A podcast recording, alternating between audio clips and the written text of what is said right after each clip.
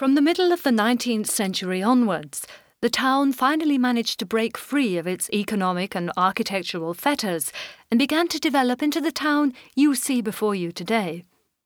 The rail connections to Romanshorn, Zurich, St. Gallen, and Schaffhausen then prompted a rapid increase in local industry. The first chemical factory had already been opened at the end of the 18th century by Johann Sebastian Clais.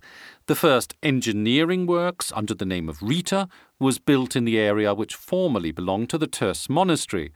And at the beginning of the 19th century, the first mechanical spinning mill in Switzerland went into business. And so it was that in a very short time the town population rose from 3,000 to 20,000 inhabitants. Today, it has 100,000 inhabitants and is the sixth largest town in Switzerland.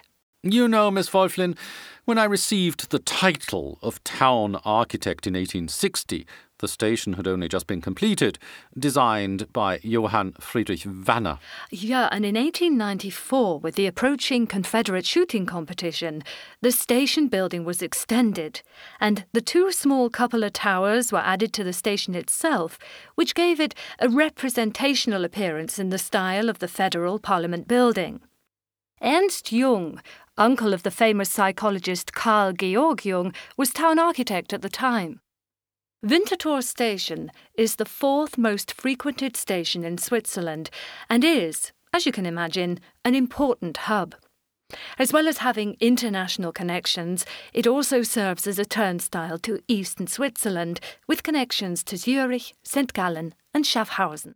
Um, Miss Wolflin, would you be so good as to tell me what on earth this imposing glass building to the left of the station is for? Oh, that's a modern interpretation of a town gate, Mr. Barkhuis. A town gate? Yes, and it's this 16 metre high steel grid construction that welcomes travellers to Winterthur and is, for me at least, a successful attempt at bridging the gap between the new buildings to its left and the old station building on the right. The people who live here know to value it because the shops inside operate extended opening hours. A town gate? I must say, I think that's a very provocative word in my case. But I'll tell you more about that later.